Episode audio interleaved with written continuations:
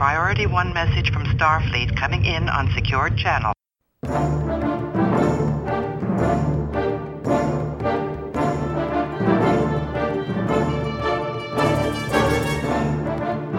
You are listening to the Trek Ranks podcast, a member of the Tricorder Transmissions podcast network. This is episode 27, featuring the top 5 high-concept Enterprise episodes. Welcome, Star Trek fans. I am Jim Morehouse, and I am the host of the Trek Ranks podcast, and I could not be more excited tonight. It took us 27 full episodes, but we finally did it. Tonight, we're taking on our first ever Enterprise-specific topic, and I think tonight's going to be one of those special deep cut kind of shows because we're continuing our high concept series with our top 5 high concept Enterprise episodes. So way back in episode 9 of Trek Ranks, we did our top 5 high concept Voyager episodes. And for that episode, one of our guests did such an amazing job, I just had to have him back on. So Adam Hunault is joining us live right here from Sector 001 in the LA quadrant. Adam, welcome back to the show, man. Thank you for having me back. And it is always a pleasure to be invited back onto the Chris Farley show of Star Trek podcasts. And he definitely means that as a compliment. I do. It's like, remember that time, Jim, on Enterprise when there was a concept and it was like totally high? And that was awesome. So awesome. I love Chris Farley. Fantastic. And by the way, Adam was on one of our other best ever shows, or definitely one of our best topics, with our top 5 episodes you grew to love in episode 15. So that was a fun one as well. And also joining us tonight, making her Trek Ranks debut, is Jen Tifft.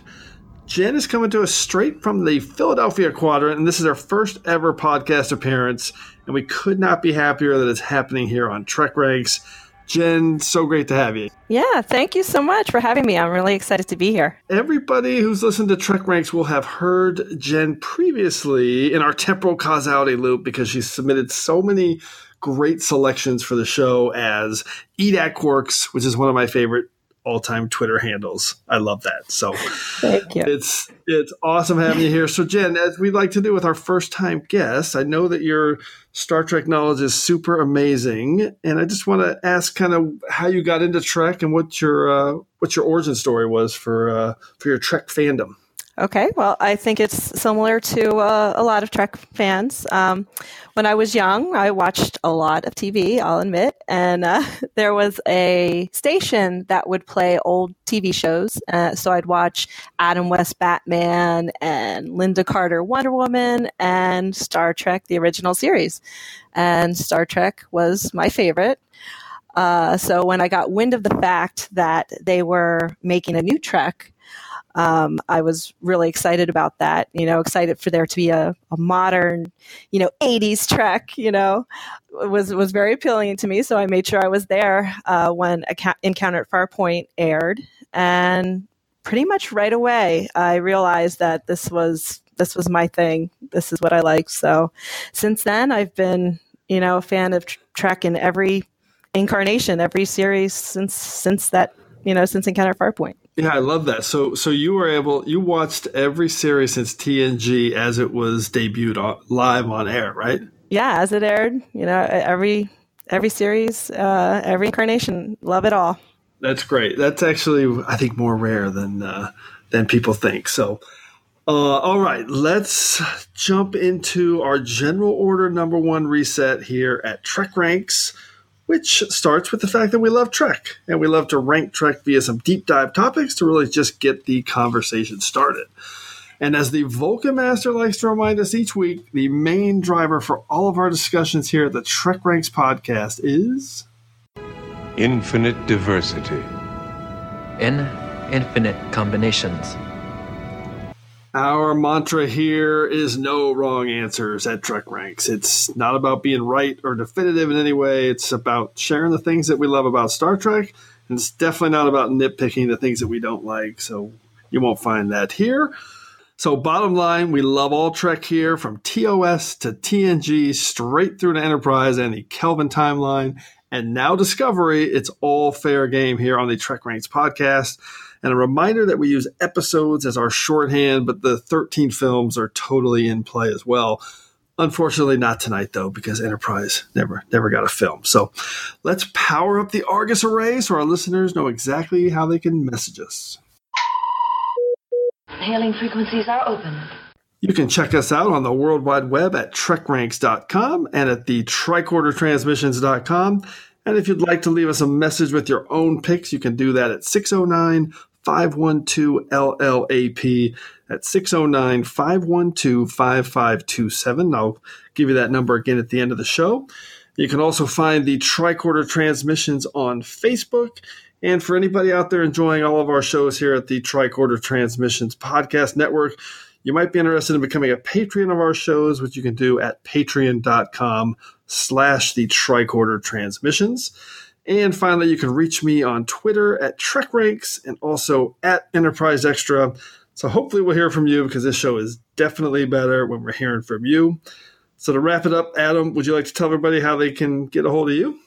You can find me on Twitter at Adam Uno. That's at ADAMHUNAULT. And I already said it, Jen. Your Eat At Quarks. But tell everybody again your awesome Twitter handle. Yeah, you can reach me at Twitter. I'm at Eat At Quarks. And please feel free to message me. I love talking Trek. And, you know, you'll find me after hours playing Tongo with Quark and my girl Jadzia at Quarks. So. I love that. It's one of my all-time favorite Twitter handles. Oh, thank you. For sure. And every time I hear it, I think of Julian or somebody in his quarters getting a mug out of the replicator with Eat At Quarks on it. Fantastic. Advertise, you know, Frank, you like to advertise. You got to promote. All right. I think we're ready to activate our level 1 diagnostic. Diagnostic cycle will be complete in 20 seconds. So this week's diagnostic cycle is a pretty important one for us to define how everybody's going to look at high-concept storytelling. So Adam and Jen, without getting into your specific prime directive at this point, when you hear something's high concept, what does that mean to you? And Adam, I'm wondering if you're going to do kind of the same thing you did during that Voyager episode, because that was great. Yeah, I'm going to do pretty much the same thing. To me, high concept is there's a big idea at the center of it. Something like The Inner Light is a huge high concept episode. You know, Picard lives this entire other life through the magic of technology, whereas something like Lessons is a much lower concept episode. You can do 1 million episodes where Picard falls in love, and you can do each one of them differently. It's all about the execution, and that's what makes it low concept. Yeah, I get it. And plus, we're Team Bosch here. Oh, yeah, of course. Oh, speak for yourself. Oh, sorry, Jen. All right, Jen, how about you? When you think of high concept, how do you break it down? Okay, so similar to what Adam said, as something that's high concept, has a real unique premise, you know, that can be easily explained, like you said, just a couple sentences, but that unique premise permeates the entire work, and the entire work is about exploring whatever that concept is. And some examples of high concept TV shows that I like. First, I thought I'd stick with the Enterprise theme and go with Scott Bakula's show Quantum Leap.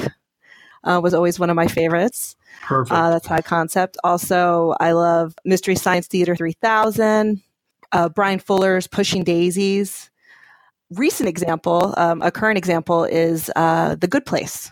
I don't want to get too much into why The Good Place is a high concept show, because it gives some things away, but I'll just say it takes place in the afterlife, and it's currently my favorite show besides Star Trek Discovery, of course.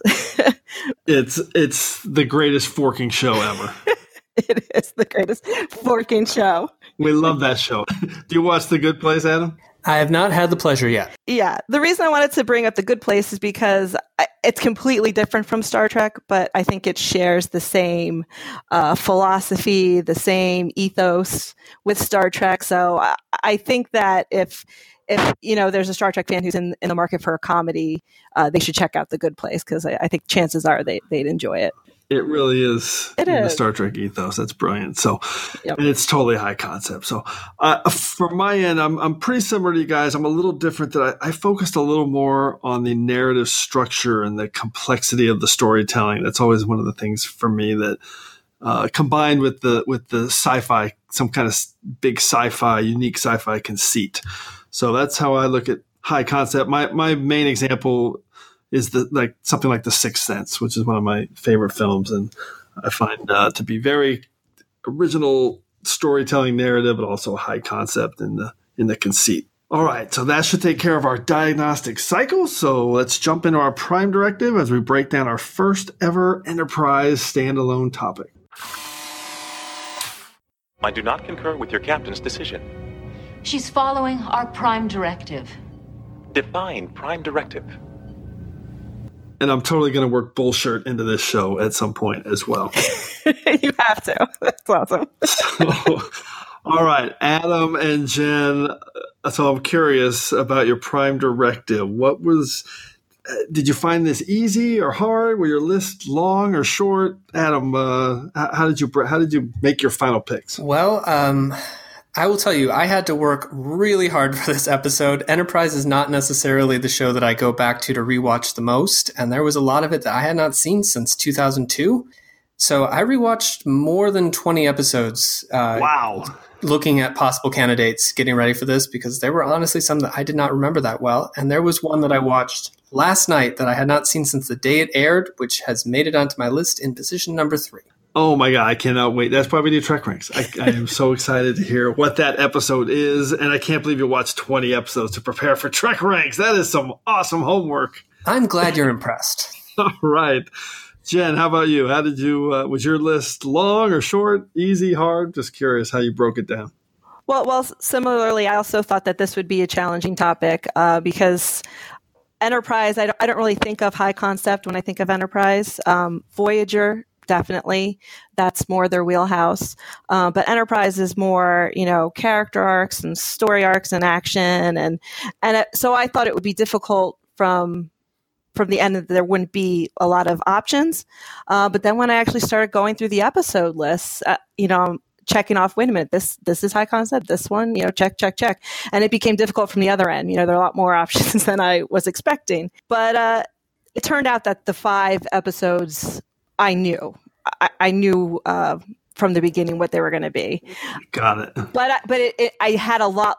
I didn't think there would be a lot of secondary systems, but there were tons. I tried to keep it into what the best high concept was instead of what my favorite episodes were. So, you know what I mean? So it was more like the episodes that don't have an A plot and a B plot. It's just strictly about that concept. So mostly standalone episodes, but it's Enterprise. So it's hard to get away from the story arcs entirely. But so I might have deviated from that a little bit, but that was what I was thinking. Yeah, that's great. I have difficulty sometimes separating just the episode I love the most. Right.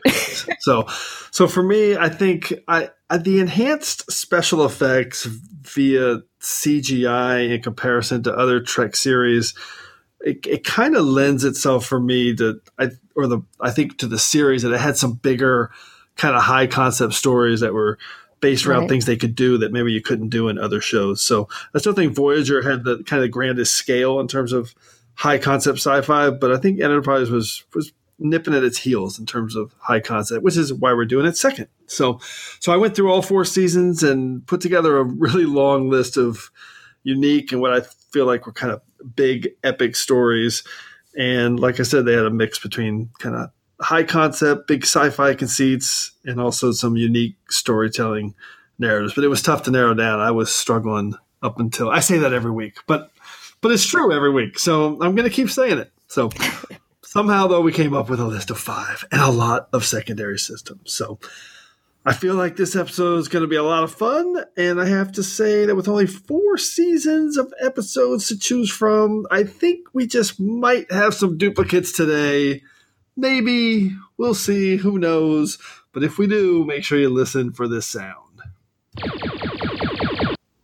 All right, let's do this third Romaticon. It's time for the order of things. I am a Jem'Hadar. He is a Vorta. It is the order of things.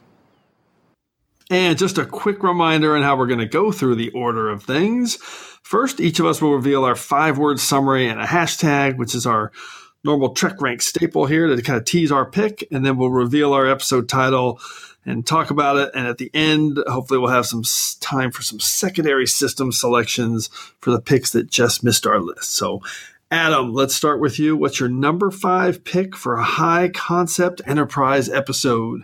Okay, number 5. 5 words are, insignificant mistakes have significant consequences. Hashtag, they're going to want a piece of our action. It's Season 2, Episode 8, The Communicator. Okay, I love this pick. By the way, this is on my secondary systems. Fantastic start. So the reason why I chose this episode is that they took a joke from the end of a TOS episode, and they turned it into a high concept for an entire episode of Enterprise. It is not a coincidence that the piece of equipment that they leave on the planet is not a scanner or a phase pistol, and it is a communicator. They're definitely referencing a piece of the action. So, and I just love how, you know, they make this tiny mistake of leaving this thing behind. And they've got to go try to fix this mistake. And everything just snowballs out of control from there. Like, they cannot put the genie back in the bottle. And it comes to a point where, you know, they've lost not only communicators, but a lot of equipment. They're risking losing a shuttle pod. Archer and Reed are probably going to be executed. And, you know, they get out of it with their skins, but in the end, T'Pol points out, no, they did some serious damage, even if they recovered all of their equipment, just with exposing themselves to the degree that they did to this 1930s kind of fascist on the verge of a world war planet. I love this pick. It's so great. That's exactly why it was on my secondary system. It's one of my late cuts. The fact that they go back and search for it, just make it worse and worse and worse. And I love when they scan them and realize they're aliens, and or they think they're mutated people from the other faction, right? So, really, really high concept all the way through. Jen, what was your take on the communicator? Yeah, I love this episode. I like you said, I love how they take, you know, just the one simple mistake of losing the communicator, and you know, just snowballs and snowballs and snowballs, and it makes me wonder if maybe there's going to be some kind of protocol put in place because of this. You know? I imagine that Spock and Kirk and Bones, right after they finished having a laugh about Bones' lost communicator, they just like pressed a button and it just blew the communicator up. And great callback to piece of the action. That's a great layer to that story. All right, Jen, how about you? What's your number 5 pick? Okay, my number 5 pick. 5 words and a hashtag. Your inquiry was not recognized. Hashtag brain power. It's Season 2, Episode 4, Dead Stop. Yes. Great 5 words. Thank you. Roxanne Dawson. I know. Isn't that amazing? Yes. She directed this, and she was the voice of the computer. The analysis of your vessel is complete. Select a method of compensation to begin the repair process. Who am I speaking with?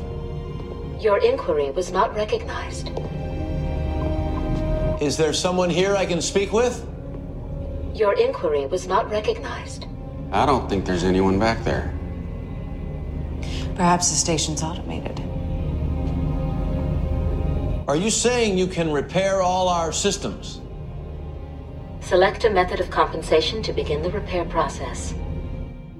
So I love this episode. I love the idea of this, you know, this automated station that can just fix anything really fast and really cheap on the surface, really cheap. You know, they found out there was a big cost. I love that you don't know what's wrong. You know, something's wrong, but you don't know what, and you kind of go along with the characters as they, you know, try to figure it out too. I love that Archer's suspicious right away, and I love that. But I love that Trip is interested just for he just wants to eat caffeine.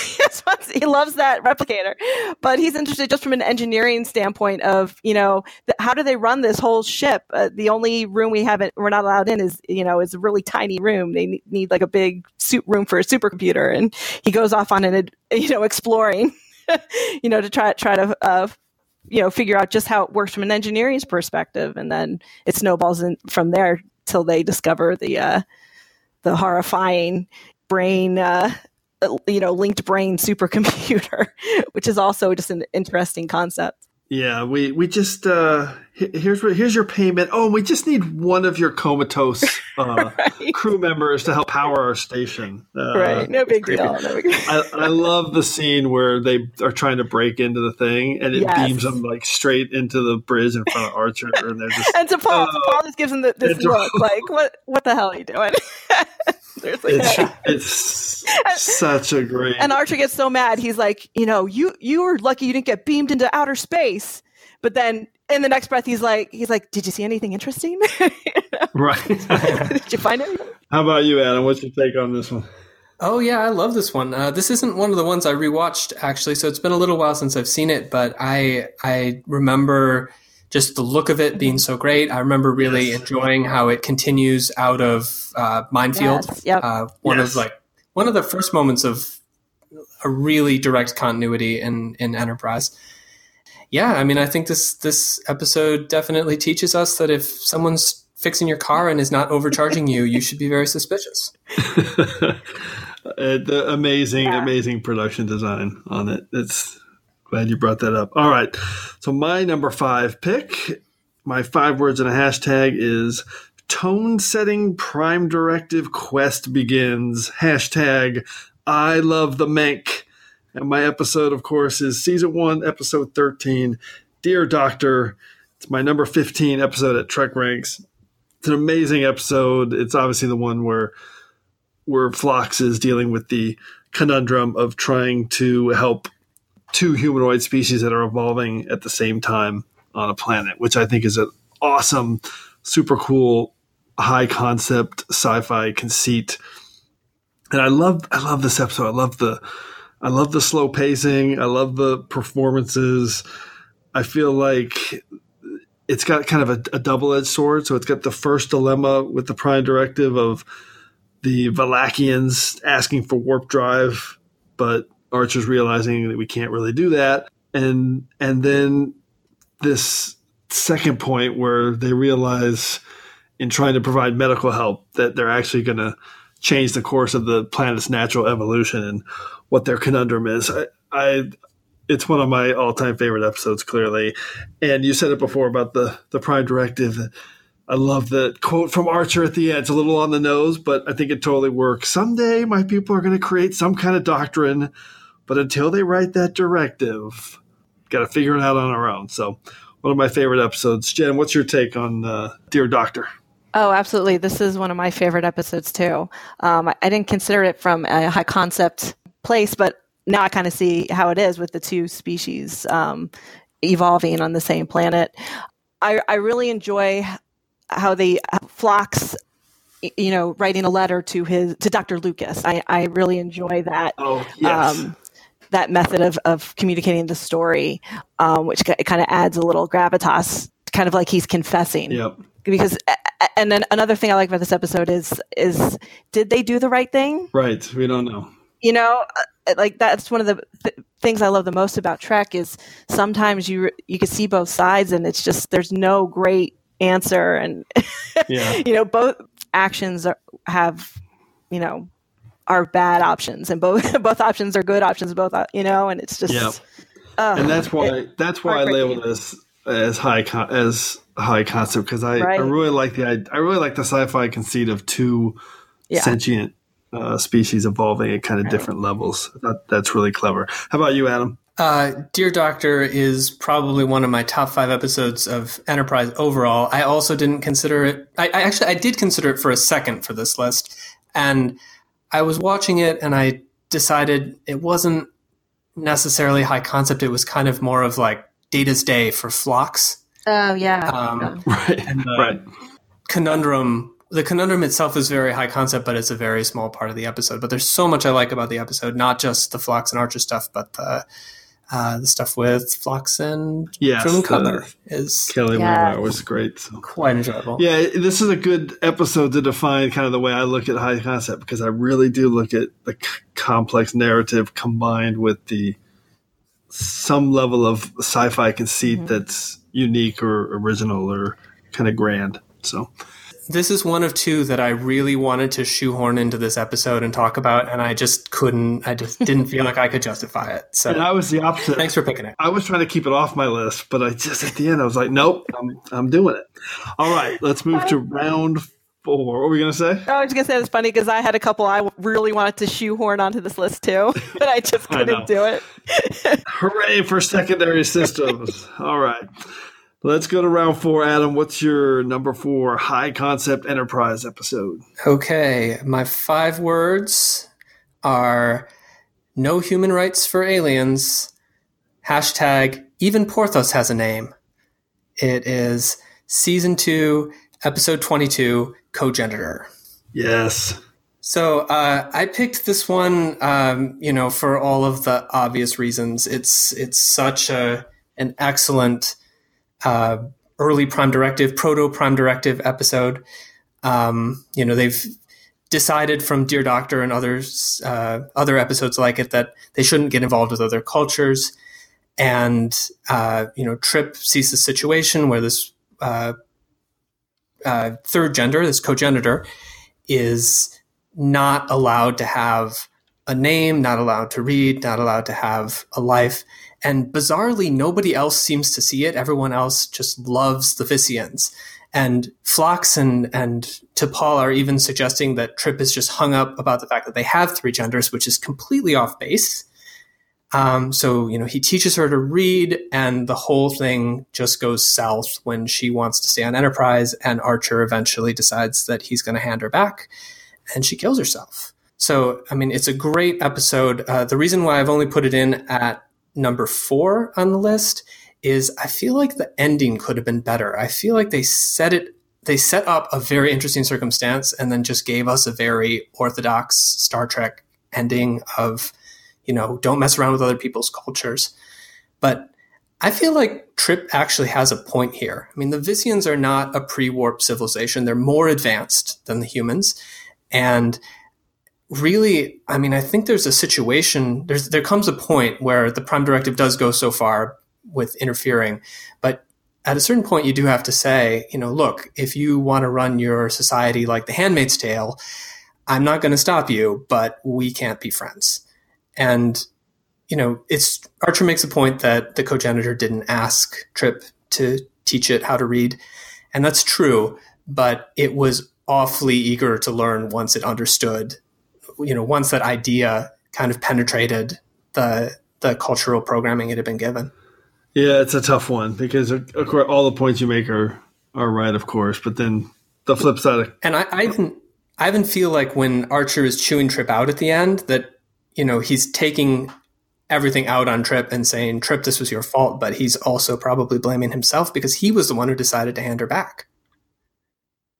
Yeah, I think that's part of it as well. But it's tough because this is another one where there's no right or wrong answer. You see it's obviously not as simple as Trip's solution because that didn't work. So Jen, what's your take on this one? I love this episode. It's on my secondary systems. I'm totally on Team Trip.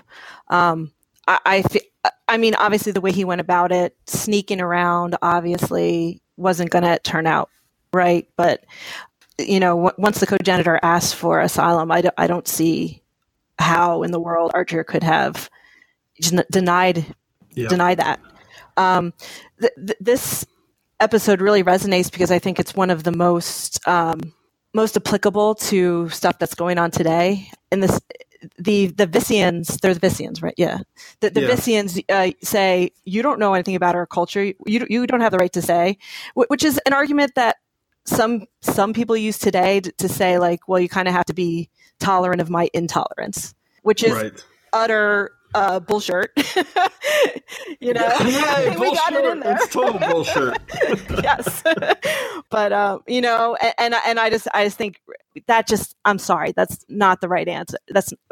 I understand that these are different cultures, but once your culture is, you know, subjugating people, it ends there. I might have expected something like this from a first-year recruit, but not you. You did exactly what I'd do? If that's true, then I've done a pretty lousy job setting an example around here. You're a senior officer on this ship. You're privy to the moral challenges I've had to face. You know I've wrestled with the fine line between doing what I think is right and interfering with other species. So don't tell me you know what I would have done when I don't even know what I would have done.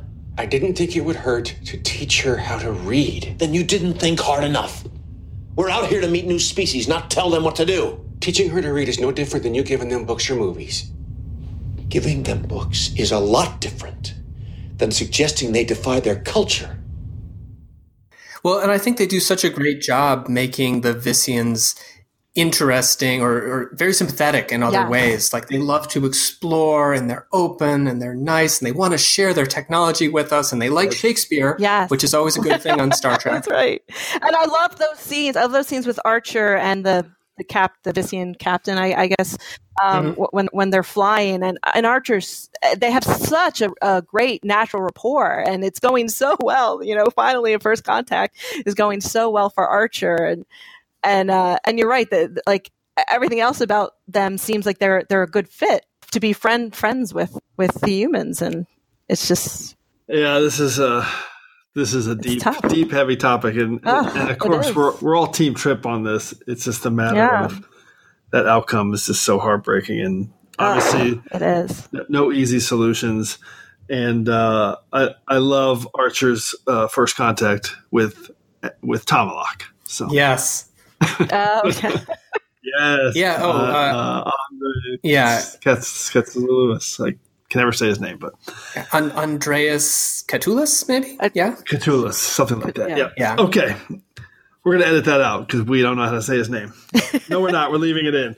Okay, Jen, what's your number 4 pick? Okay. Oh, my number 4 pick. Okay. Archer and Daniels' Excellent Adventure. # Time Enough at Last. It's season 2, episode 1, Shockwave Part 2. Oh, Shockwave Part 2. I like the designation. Just Part 2, because only Part 2 is where the high concept comes in. And what I consider high concept in this is the part of Archer and Daniels being trapped in this post-apocalyptic 31st century debris field, you know? And I love this for several reasons.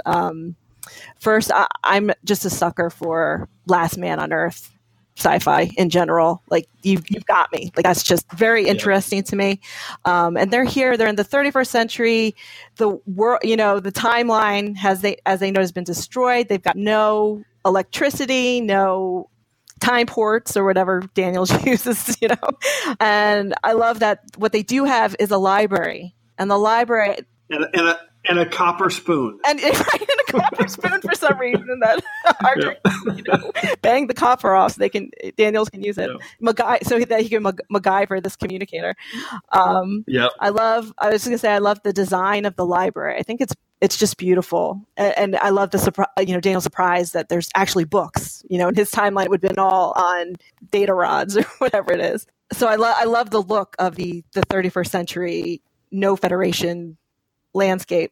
But I also like about this episode is how they work together with the people that are in the 22nd century to bring Archer back. And they have this really intricate plot of, like, sneaking into Daniel's quarters and tricking Silik into activating this device, and everyone has their little part, kind of like a little Ocean's 11, you know, scenario of everybody working together to get Archer back, because one of the fun things about this concept to me is how in the world are they going to get back? How are they going to get out of this? You know, it feels like the writers wrote themselves into a corner, but it worked out. I love it. It's pretty clever how they get it back. And when Archer punches Silik in the face, it's It's pretty satisfying. It's worth the payoff. He like jumps out of the the little plasma tube. It's a great moment. I've tried to reach you. I've tried for 2 days. I did what you told me, but Archer wasn't on Enterprise. There was some kind of temporal signature. I need instructions. I don't know how to operate this device. I need your help. I hear you, but I don't understand. Repeat what you said, please. Repeat what you said.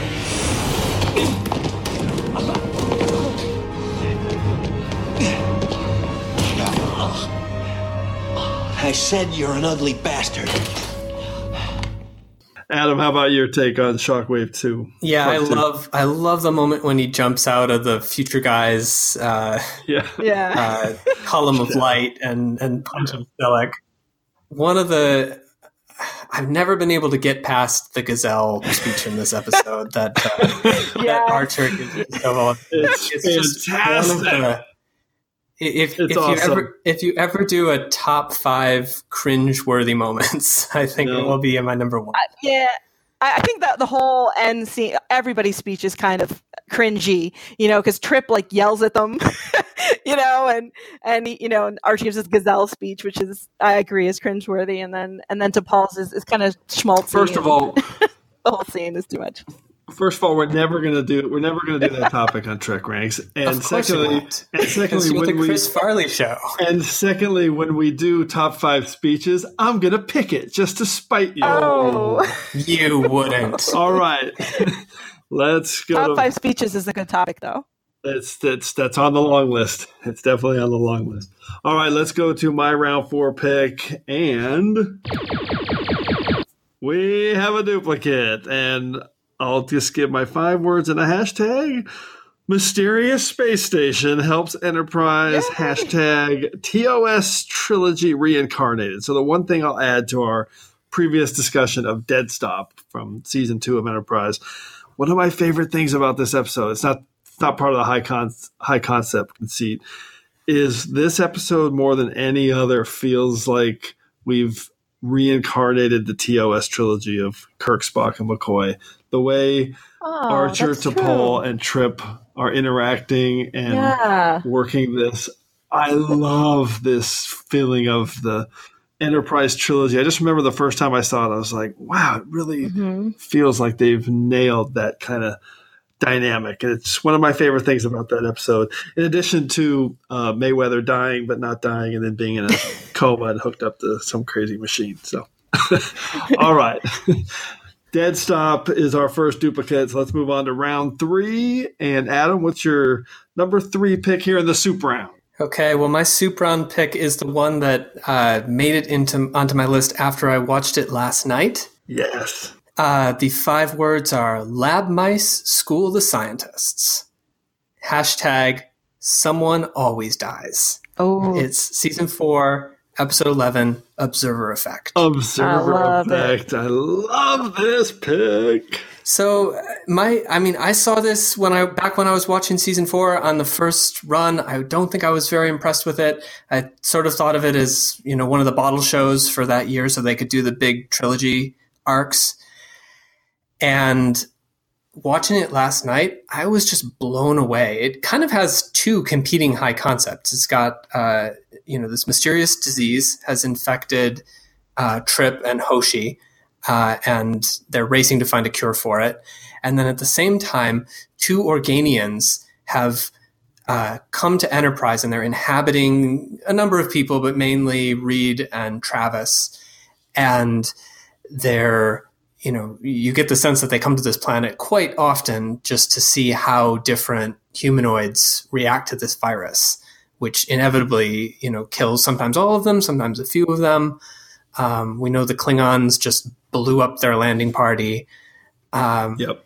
So, just great concepts, just very, very interesting scenes. The scene at the beginning where the 2 observers are playing chess as Malcolm and Travis is just a great way to open an episode.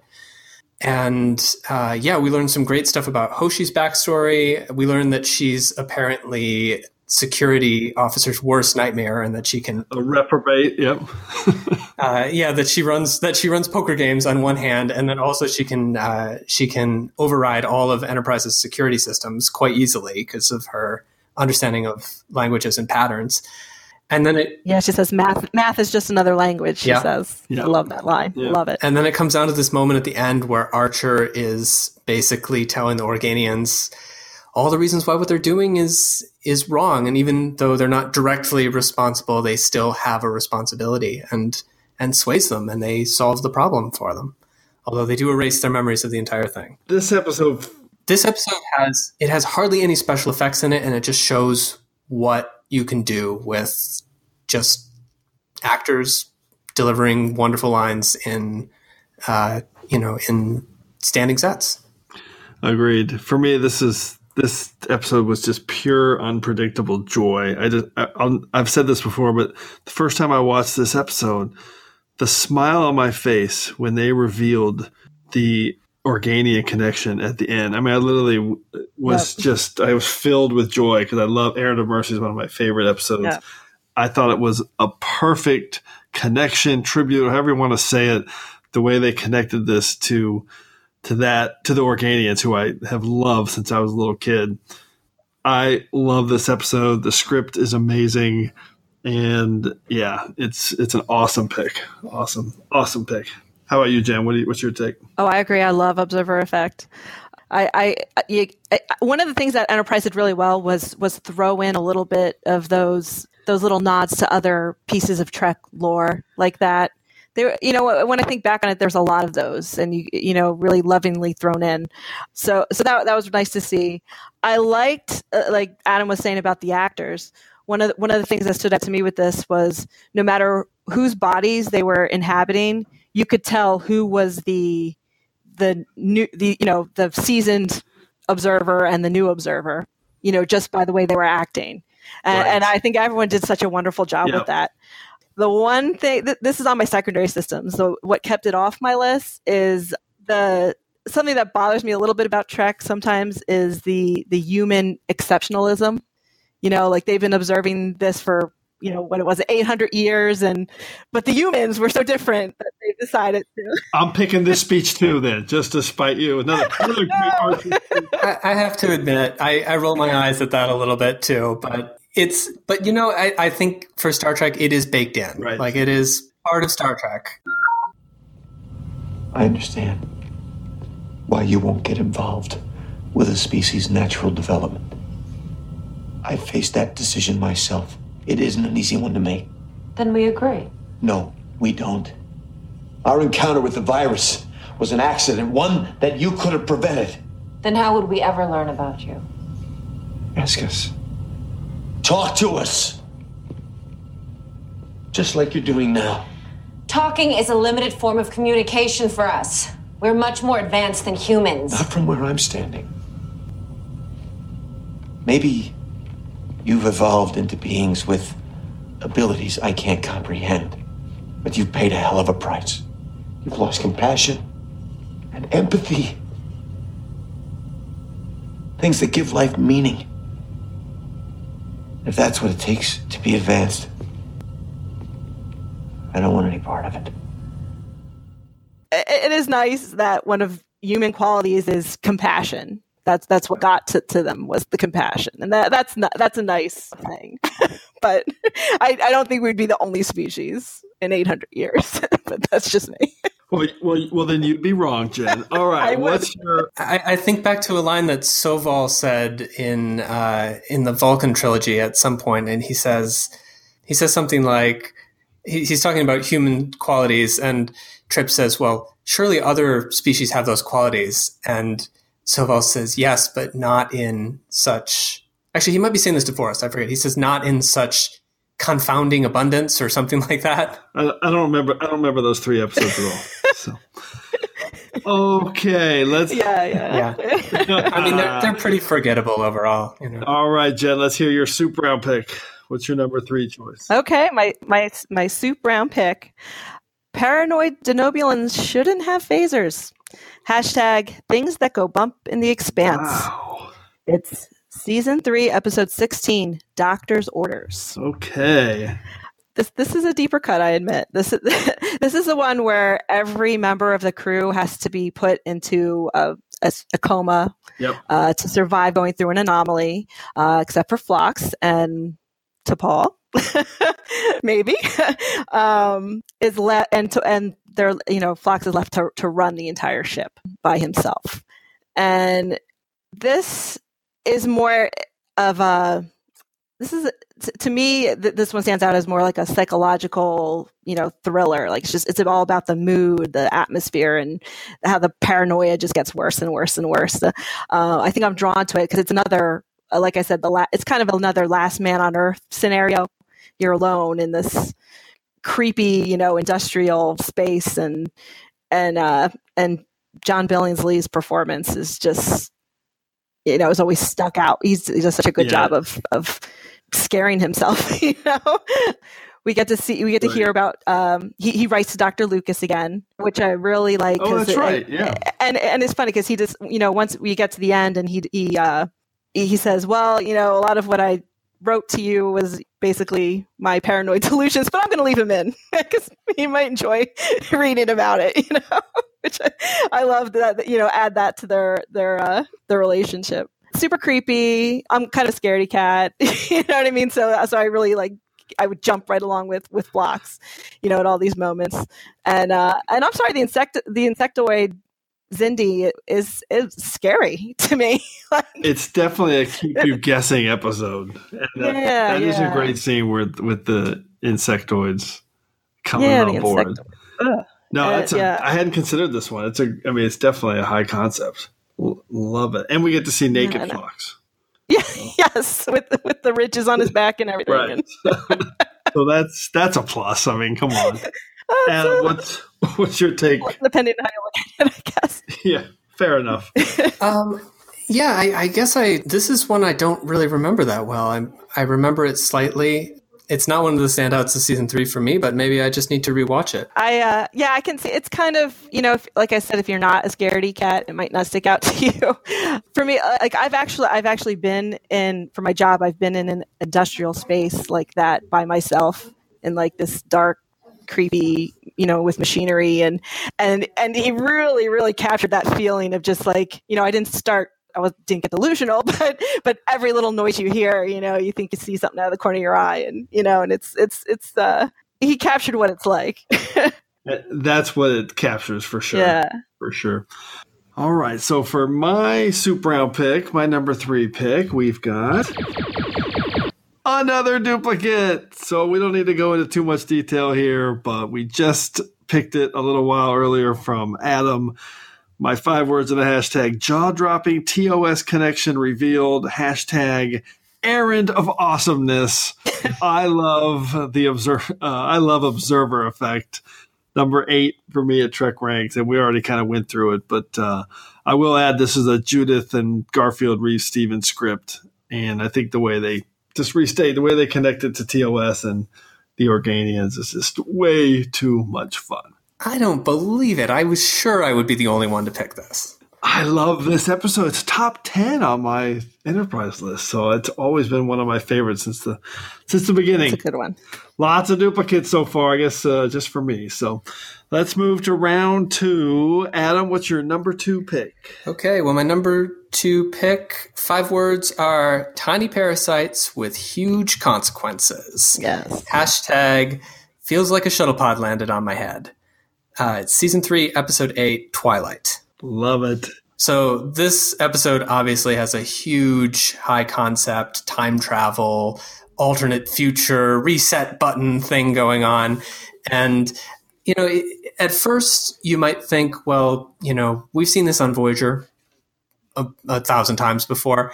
But the thing about this episode that made it just really stand out for me is the effect that it had on the entire season going forward after that, because you know that they don't remember that this happened, but you remember that it happened, which means that you know something they don't, which is that every single thing in this mission now depends on Archer.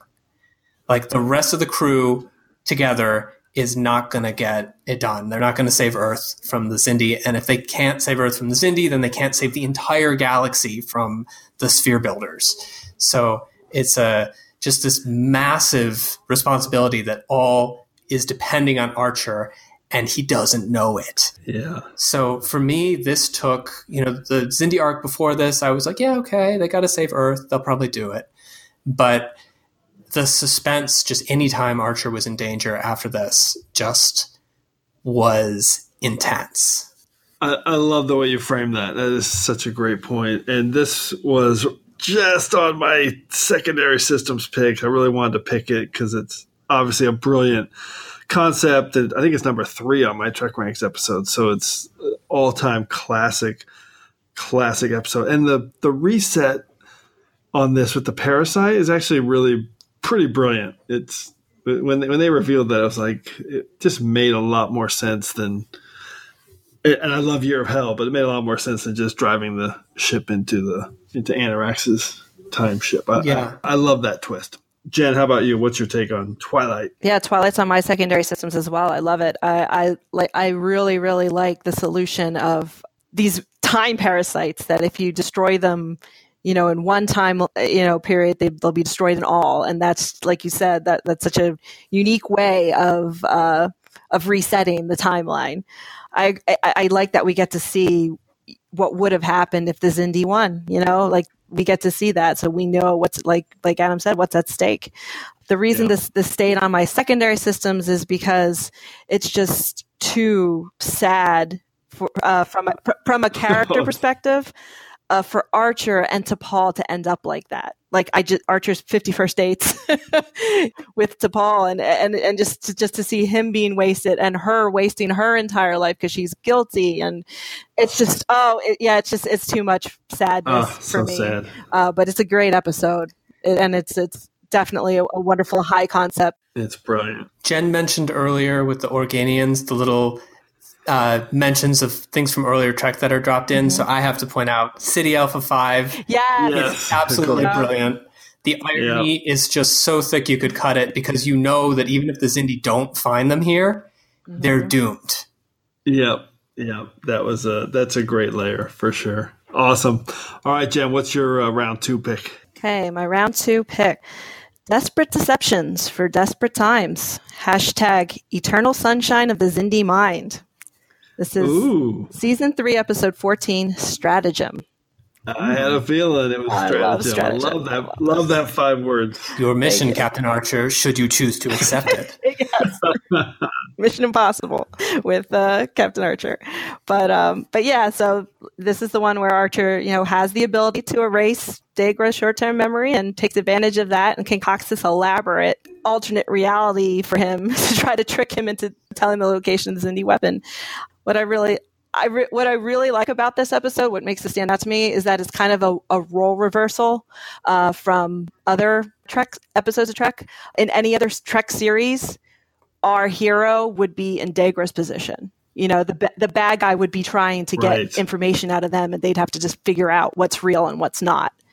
So seeing it from the opposite side, Archer and the whole entire crew developing this elaborate deception, was shaking the shuttle pod and the pretend shuttle pod and everything, and the bloodworms, and it's something that you wouldn't normally see a Star Trek crew do. So that made it interesting to me. Yeah. Yeah. The epic cat and mouse in this episode is so great. And I love the double twist at the end where they fake him out that he thinks they've made it to the planet. It was definitely on my secondary systems. And Archer is such a good liar. I mean, we see this a lot throughout the series, but especially here, I can't imagine any other captains being able to keep that up for so long. And especially at the end, when he realizes he's got him, like you said, the cat and mouse, and at the end, and he gets this grin on his face, like, I've got you. That is a great observation. Archer is a great liar. He does it with such a ease, Yeah, you wouldn't think he'd be good at it, but he kind of is. Yeah. It's a great point. All right, finish up round 2. My number 2 pick is this is a classic. My 5 words and a #. You made a damn good father, hashtag, and you were a damn good son. It is Similitude Season 3, Episode 10. It's my top three at Trek Ranks. And you clone your engineer to save said engineer and the human race. That is about as high concept as it gets. I love it. It's it's literally one of the best episodes of Star Trek ever in my book. And I like the structure where, again, my narrative prime directive where it starts with Trip's death and you're trying to figure out you think it's Trip's death, but it turns out it's Sim. So really clever, and the sci-fi conceit of a Lasarian desert larvae to grow a clone. I love this episode, and it leaves I'm just a mess every time I listen to it because I am always in tears. So Adam, what's your take on Similitude? This one was definitely on my secondary systems, and I left it off because I was quite confident that one of you would pick it up for me. So yeah, I love this episode. I just rewatched it a few days ago, even though it was one that I really didn't need to watch again to refresh my memory. But I just wanted to. Just amazing episode. So much revealed about Trip's character through Sim. An excellent child actor playing the young Trip. For sure, all of them, yeah. Which is always wonderful on Star Trek because they're not always so good. Nope. I don't know if the person who played the maybe about 20-year-old Trip, who's only in one scene, if that was like Connor Trenier's cousin or brother or something, but that was amazing casting for just one scene. Yeah, none of the actors were related, but their continuity between the three or four of them was incredible. I just love on this episode how the situation is just getting worse and worse for Archer. You know, we're in kind of the part of the Xindi arc where, you know, things are not going well, you know, for sure. Like they have not accomplished very much and they're stuck, you know, with this stuff building up on their hull that's going to kill them all. And, you know, he's initially given this choice of like, oh, you can make this clone. And he's like, well, that doesn't sound very good, but it, you know, we don't have to hurt it. We don't have to kill it or anything. We just have to make it. And that's a bit weird, but in the situation, I'll do it. And then things just keep going wrong. And it's like, oh, actually, we do have to kill it. Oh, that was so brutal. Yeah, it's such a brutal episode for Archer. And at the end, when he's saying to Sim, like, I need Trip. Yep. Such a great moment. Amazing episode. Jen, what's your take on Similitude? Yeah, I think we'll be talking about this one again. Yes. It's that good. Yeah. It's that good. All right, let's jump to round one. And Adam, what's your number one high concept Enterprise episode? Okay, well, for my number one pick, I decided that I'm going to cheat big time. I love cheating. So my 5 words are... Attack, spheres, time travel, madness. And the hashtag is, we'll do what we have to, Trip, whatever it takes. And my pick is the Xindi arc. Okay. I'm not just going with one episode here. I'm not. That is quite a cheat. But hey, it results in more Star Trek. That's great. You know, so I'm not including every single episode in Season 3 in this pick. It's really, the high concept is all kind of carried in just a couple of episodes. But there wasn't just one I could point to that included it all. And I just had to point it out. So we've got this attack on Earth. We've got sphere builders who are transforming the galaxy into something that they can live in. We've got the conflict between the sphere builders and the 26th century Federation. We've got the anomalies that are require Trelane to insulate your ship, and it's making T'Pol go slowly mad. We've got the interplay between the various Xindi species. This setup, this arc, is just a high concept onion that you just peel apart and there's more high concept under it. It's just such an incredible combination that I just could not choose anything else as the number one pick. And I think the thing about the Xindi arc also is that it happened, you know, just a little while after 9/11. 9/11 was a couple of years in the past. We were about 6 months into Iraq at this point. And it was sort of becoming clear that our reaction to 9/11 as a country was maybe not so high-minded and that we were going to go out there and get our pound of flesh and more. And it was very interesting to see that situation reflected on Enterprise. And no Star Trek show except for Enterprise could have done it. Everyone else was too high-minded. But, you know, the characters on Enterprise made some mistakes along the way and found a peaceful way, just barely, to resolve the situation without resorting to outright revenge. I think that the Xindi arc, maybe, you know, when we talk about Star Trek, we talk about, has it stood the test of time well? And I think maybe the Xindi arc has not, but it was perfect for the time it was in, and it was so important at that time. Oh, that's interesting. I was just about to say, I love that you picked the Xindi arc, because I think it totally stands the test of time. I think it's that the front end of this new age of this new golden age of television with this season-long story arc. And I really think they did a great job with it for all the reasons you just said, peeling that onion back, just one thing after another. And I really do think it's underrated and definitely stands the test of time. How about you, Jen? What's your take on the Xindi arc? And I agree. I think it stands the test of time. I enjoy the Xindi arc. I actually had a cheat on my secondary systems list, which was the Xindi as a species. Oh, yes. Okay. What an amazing high concept that these 6 different sentient beings evolved on this planet, and how different they are. And one of the things I enjoyed watching the Xindi arc was anytime they would be in that council room, the Xindi council, and you'd have, you know, this giant insect talking to this giant reptile with the aquatics in the tank, and how interesting that was, how I enjoyed exploring that. And I wish we could have seen a little bit more.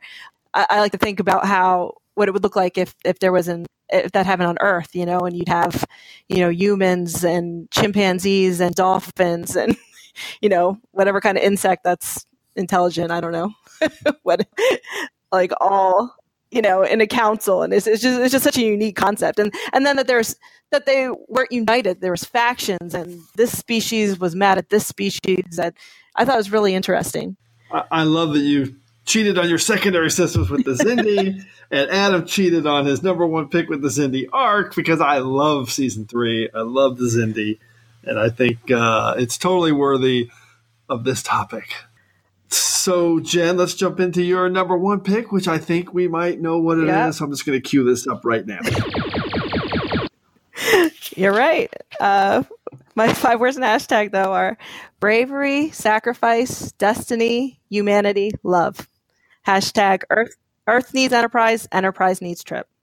Season 3, episode 10, similitude. Who's got goosebumps? I do. What more can I say? I mean, just outstanding acting, interesting, you know, high concept. I'm sorry I doubted you, Doc. No need to apologize. You're serious. You see, I don't just remember Trip's childhood. I remember mine. You made a damn good father. You were a damn good son. You said to me once that commanding a starship was what you were meant to do. I guess this is what I was meant to do. Good luck, Captain. One of the interesting things is, again, this is Enterprise is different than the other Trek series. Every Trek series is different, right. But both Phlox and Archer do things that I don't necessarily think other captains and doctors would. Trip gets injured, and right away, Phlox is like, "Well, you know, I got this, you know, blank cartridge larvae or whatever in the back here. I can make it." I can make a, you know, clone if you want. And Archer pretty much right away, you know, there's that scene in his writing room with T'Pol, and she's like, have you given more thought to, you know, Dr. Phlox's suggestion? He's like, oh yeah, you know, I approved that hours ago, you know.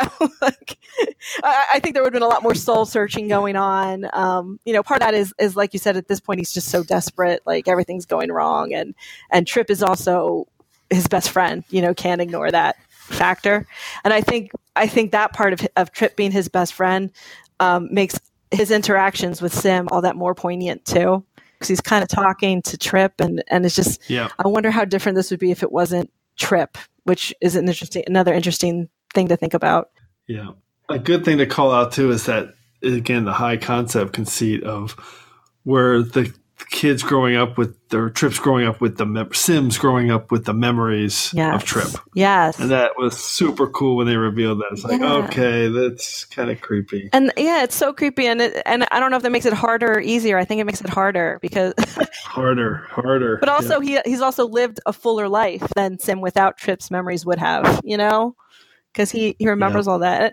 And that's interesting too, as far as like, since we're talking about, you know, like high concept sci-fi, that I think this is about when all that research was coming out about DNA and about how DNA does have some mimetic, not obviously to this extent, but right, like, of course. Like if you know, the example that I enjoyed reading was, you know, like, I'm cheap because my grandmother lived through the Great Depression, you know what I mean? And I like inherited that cheapness, you know what I mean? Like that those sort of characteristics or like, you know, diseases that your grandparents have, you know, the DNA remembers those, you know, things like that. And I thought this is a really neat extension of that. And it added a lot to the ending, the sadness of the ending. You know, that's awesome. I forgot to mention it before, but just one minor moment in this episode, which I absolutely love. So Trip is doing this experiment on the warp reactor where he's going to compress the antimatter stream and put it in there, which, by the way, is what he learned how to do from the Vissian engineer in Cogenitor. Yes. And so the experiment is working for just a second, and the warp reactor starts to go wum, wum, wum, wum, wum, like the Enterprise D's lithium crystal chamber. And Trip just goes, that's a beautiful sound. Oh, that's a great moment. All right, well, let's close it out with another Season 3 Xindi choice in the Xindi arc. So my number one pick, my 5 words in a hashtag, mysterious distortion and spheres introduced. Hashtag Cochrane equation, not constant. And this episode is a bit underrated. It's Anomaly from Season 3, Episode 2. It's top 15 for me at Trek Ranks. And honestly, it's one of my favorite sci-fi conceits ever. I love this episode when it first aired, and they introduced the spheres. And I said it, I find it hugely underrated. I love the beginning where the distortions are kind of rolling through the ship. Archer's coffee's up in the air. The food in the mess hall's flying around. And at the end, when they figure out, kind of they get jumped. The part where they get jumped by the Osarians who steal their technology and run away is not necessarily high concept, but the conclusion here where they figure out how to chase them down, they disappear, they find their way into this subspace area and discover the spheres. I love that moment. I love what it sets up for the whole season, which is similar to your pick, Adam, with the Xindi arc. And I like what you said, creating this onion that you're just peeling back all season, and the mystery of the Xindi and the Sphere Builders. I just love that moment, and I love this episode. It's one of Mike Sussman's and one of my favorites. So right away, I thought this was going to be near the top for me, and it ended up being my number one. So I'm curious what you guys think of this one, because it's definitely a little bit of a off the beaten track, deep cut pick. Adam? I never knew that this was underrated. I thought this was one of the best episodes of Season 3. I've felt that when I watched it. I mean, I remember going into Season 3 of Enterprise and seeing the first episode of the Xindi and just being, you know, a little underwhelmed, and then coming back and having this Sphere episode and just feeling like, oh, wow, there's way more to this season than just we've got to find these guys before they launch an attack and destroy our planet. Yeah, same. A lot more going on here. So, yeah, I love this one. I had the exact same feeling. And I don't know, maybe it's not underrated. Jen, what's your take on it? Yeah, I didn't know this was underrated either. This is a wonderful episode. It's probably not. I'm probably wrong, but I never hear it mentioned in, like, when people are talking about favorite episodes. And for me, I have it at number 11, which is pretty high. So, but maybe I'm just saying – people don't have it quite as high as I do, but Jen, go ahead. Yeah, there's interesting. I really like the visuals with the warping of the, you know, floors and everything, and then it's scary how when the person dies, like how, you know, what it does to distortion, the distortion. Yeah. It's creepy visuals. It's to me, the standout in this episode is Trip.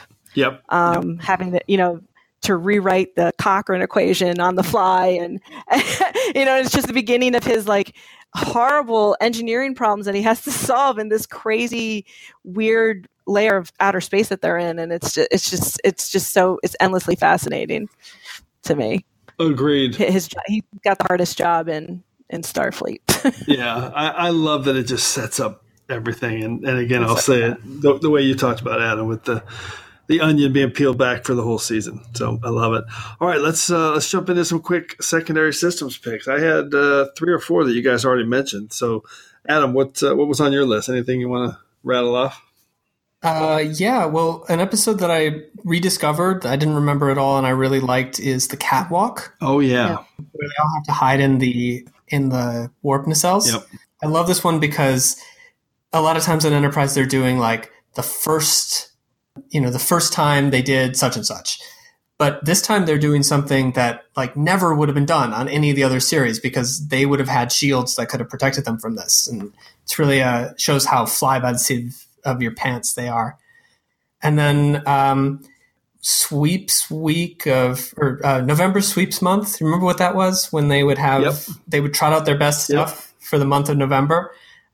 For season 3, it was Twilight, North Star, Similitude, and Carpenter Street. So I picked Twilight, but the other 3 are definitely secondary systems. I love it. Very surprised nobody mentioned North Star. Well, I was going to say I have that's definitely I kind of when I do my secondary systems, I sometimes list my 2 toughest cuts, and that was definitely North Star because it's one of my comfort food picks from very early in Trek Ranks.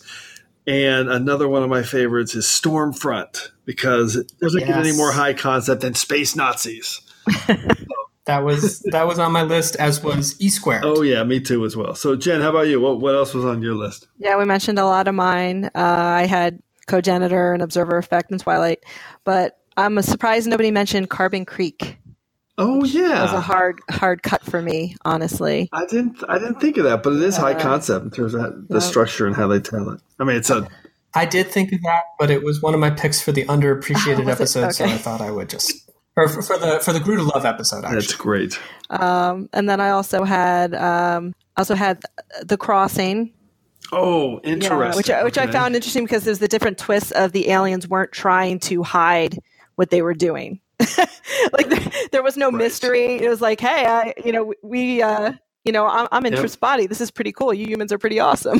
You know what I mean? Instead of like, you know, there being some kind of a mystery of what's going on and why is Tripp acting weird? And, you know, there wasn't anything in that. So I thought that was interesting from a high concept perspective. And also Singularity.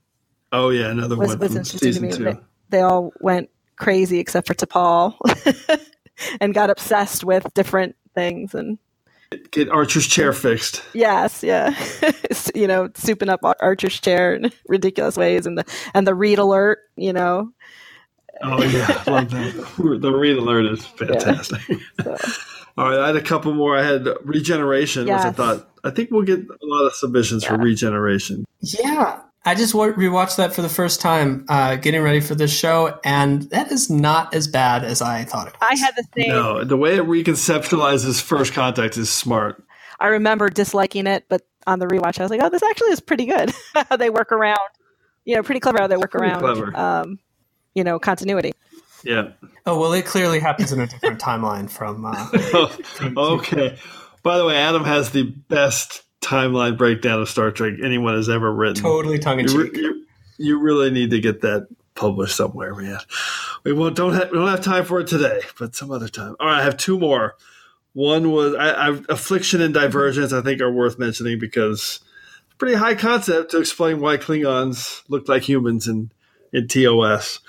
And my last one, I'm not sure it's high concept, but giving them a shout-out because they got zombies into Star Trek. With Impulse. Vulcan zombies. Which it's, I mean, Star Trek is a show where you can tell any story in any kind of genre, except maybe zombies, but they found a way. It's a spectacular episode. I love Impulse. All right. So many great Enterprise episodes. I knew we'd have a great discussion. But now we're going to move into our regeneration cycle and wind this episode down. Computer, activate regeneration cycle. Alcoves beta and gamma. All right, let's go through a quick breakdown of our picks again, then I'll rattle off some stats. So, Adam, break down your top five. Okay, number 5 was the communicator. Number 4, cogenitor. Number 3, observer effect. Number 2, twilight. And number 1, the whole darn Xindi. You cheater. I love it. All right, Jen, how about you? Okay, number 5, dead stop. Number 4, Shockwave Part 2. Number 3, Doctor's Orders. Number 2, Stratagem. And number 1, Similitude. Awesome list. And my top 5 was Dear Doctor. And number 4 was Dead Stop. Number 3, Observer Effect. Number 2, Similitude. And number 1, Anomaly. So if we break down the stats, we had 1 episode from Season 1. 2 from Season 4. Both of those were Observer Effect. And we had 5 from Season 2, so that's a lot. And 6 from Season 3, plus the asterisk of the entire season being picked by Adam. And we had 3 duplicates today. I thought we might have some duplicates with only 4 seasons to choose from Enterprise. So let's give the Defiant another shout-out. Okay, guys, anyone having a feeling of deja vu? Or as Worf would say, Nipah? Because guess what? We've entered a temporal causality loop again. So before we can depart, it's time to hear from you. The Enterprise has been caught up in a temporal causality loop, and I suspect that something similar may have happened to you. This week, we're jumping back to episode 25 and our top 5 space battles to get us through this temporal causality loop. That episode was a super fun one. We had our good friends, the Trek Geeks, on. And as per usual, our listeners did not let us down in terms of feedback. We got a ton of cool deep cut picks for that topic. So because we got a lot of feedback, a lot of the feedback was similar, actually. So we did have like a lot of votes for the Mutar Nebula battle.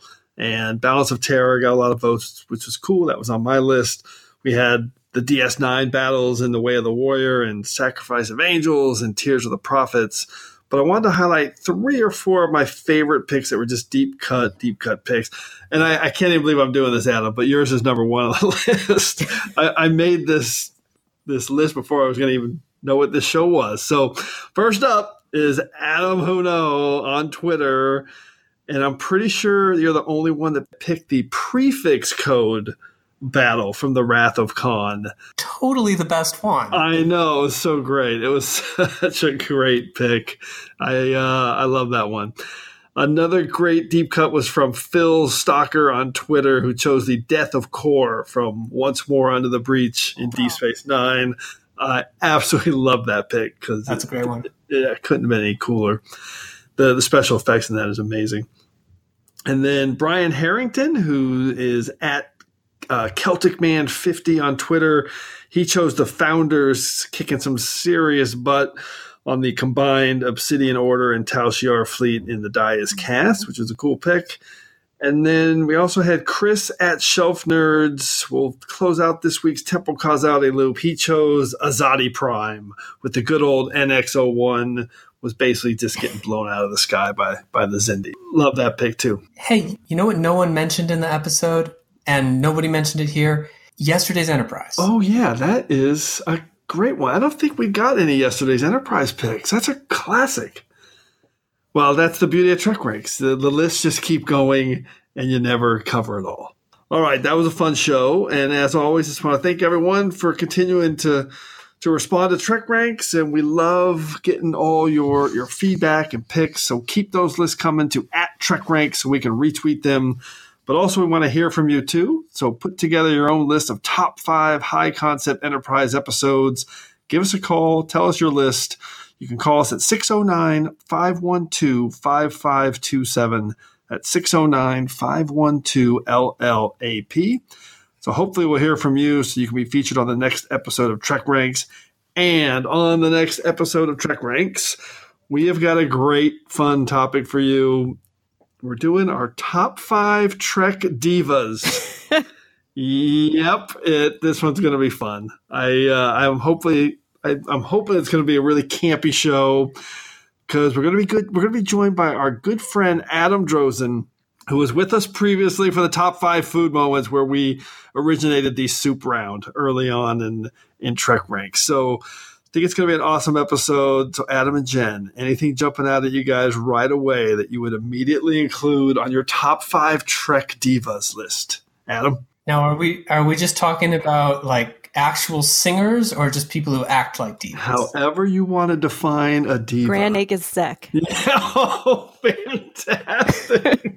He is such a diva. Such a diva. That is such a great pick. Adam, what do you got? Well, I'm going to have to go with General Trelane, retired. Oh, Trelane is also a major diva. This show is going to be fun. So, all right. So before we wrap it up, a huge thanks to Adam Uno and to Jen Tifft, Eat At Quarks, 2 very awesome guests who know their Trek. Thanks, guys. Hope you had fun. Any final thoughts here before we close out? Well, if Drozen doesn't want to do the diva episode, have us back. Seriously, yeah. We got this. Obviously you guys would kill it with Grand Nagus Zach and Trelane. I didn't even think of yet. I've been working on my list already, and I did not have either one of those on there. I love it. All right, Jen, it was great having you. We're definitely going to have you back, and keep those lists coming because your picks are awesome. Thank you so much. I had a wonderful time. It was so much fun. All right, anytime. So did we, and thanks again, everyone, for engaging with us here on episode 27 of the Trek Ranks podcast. As always, I want to close by saying I'm looking forward to standing with you again here in this place where I belong. Engage monitor. Come to Quarks, Quarks is fun. Come right now. Don't walk. Run! Oh, I love the part where my name rotates around.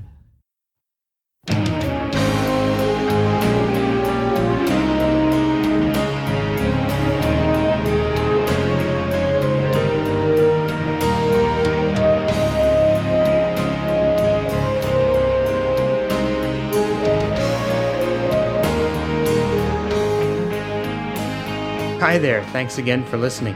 If you're cruising the galaxy looking for even more Trek talk, why not visit our good friends Bill and Dan over at TrekGeeks.com? They've got a great podcast that covers a wide range of Star Trek topics, so you're sure to find something you'll love. And if you're in the mood for some awesome tunes, then you really need to head over to 5yearmission.net. The guys are writing a song for every episode of the original series, and each one is absolutely brilliant. So that's TrekGeeks.com and 5yearmission.net. Check them out today.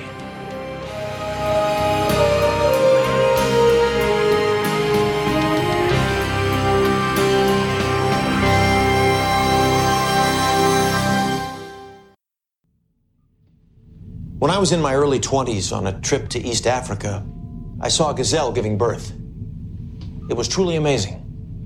Within minutes, the baby was standing up on its own. A few more minutes, and it was walking, and before I knew it, it was running alongside its mother, moving away with the herd. Humans aren't like that, Ambassador. We may come from the same planet as those gazelles, but we're pretty much helpless when we're born. It takes us months before we're able to crawl, almost a full year before we can walk. Our deep space mission isn't much different. We're going to stumble, make mistakes, I'm sure more than a few before we find our footing. But we're going to learn from those mistakes. That's what being human is all about. I'm sorry you can't see that.